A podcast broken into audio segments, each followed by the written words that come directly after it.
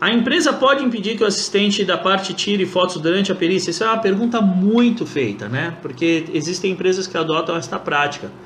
Alguns casos até pode, não deve, mas alguns casos até pode. Por quê? Ah, o Código do Processo Civil, o artigo 473, determina lá que ah, tanto o perito quanto o assistente tenham acesso a qualquer meio para a produção da prova. E um deles é a produção das fotos, né? fazer as fotos durante a perícia.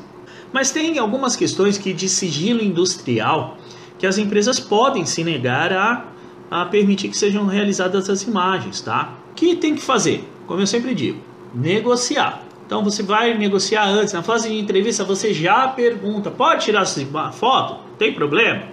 Fala, ah, não pode tirar desse local e desse local, tudo bem.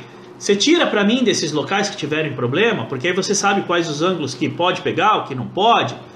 Uh, pergunta antes. Pra, ah, não, preciso o gerente liberar lá. Tá bom, então aciona o gerente para liberar para gente.